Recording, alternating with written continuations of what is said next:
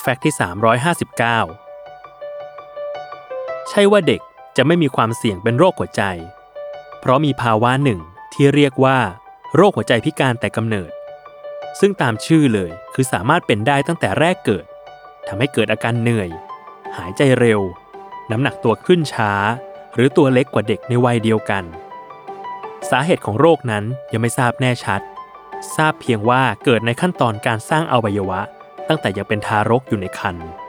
ซึ่งอาจสัมพันธ์กับการติดเชื้อไวรัสในช่วง 3 เดือนแรกของการตั้งครรภ์หรืออาจเกิดจากกรรมพันธุ์ก็เป็นได้ โรคหัวใจพิการแต่กำเนิดมีอยู่ 2 ประเภท คือชนิดเขียว ที่เกิดจากความผิดปกติของหัวใจและหลอดเลือด หรืออย่างใดอย่างหนึ่งทำให้เลือดดำปนกับเลือดแดง จนเด็กเกิดภาวะขาดออกซิเจนทำให้ผิวกลายเป็นสีเขียวคล้ำม่วง ซึ่งจะเห็นได้ชัดขณะร้องหรือดูดนม เป็นชนิดที่ค่อนข้างรุนแรง อีกประเภทคือชนิดไม่เขียวที่ไม่มีการผสมกันของเลือดดำและเลือดแดง โดยอาจเกิดความผิดปกติ จากการที่ผนังกั้นหัวใจมีรู ลิ้นหัวใจปิดไม่สนิท ที่เรียกว่าลิ้นหัวใจรั่ว หรือไม่กว้างเท่าปกติ ที่เรียกว่าลิ้นหัวใจตีบ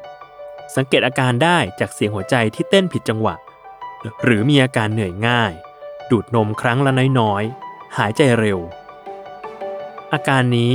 รักษาได้ด้วยการใช้ยา ในกรณีที่หัวใจผิดปกติไม่มาก หากอาการรุนแรงกว่านี้ อาจต้องรักษาด้วยการส่วนหัวใจ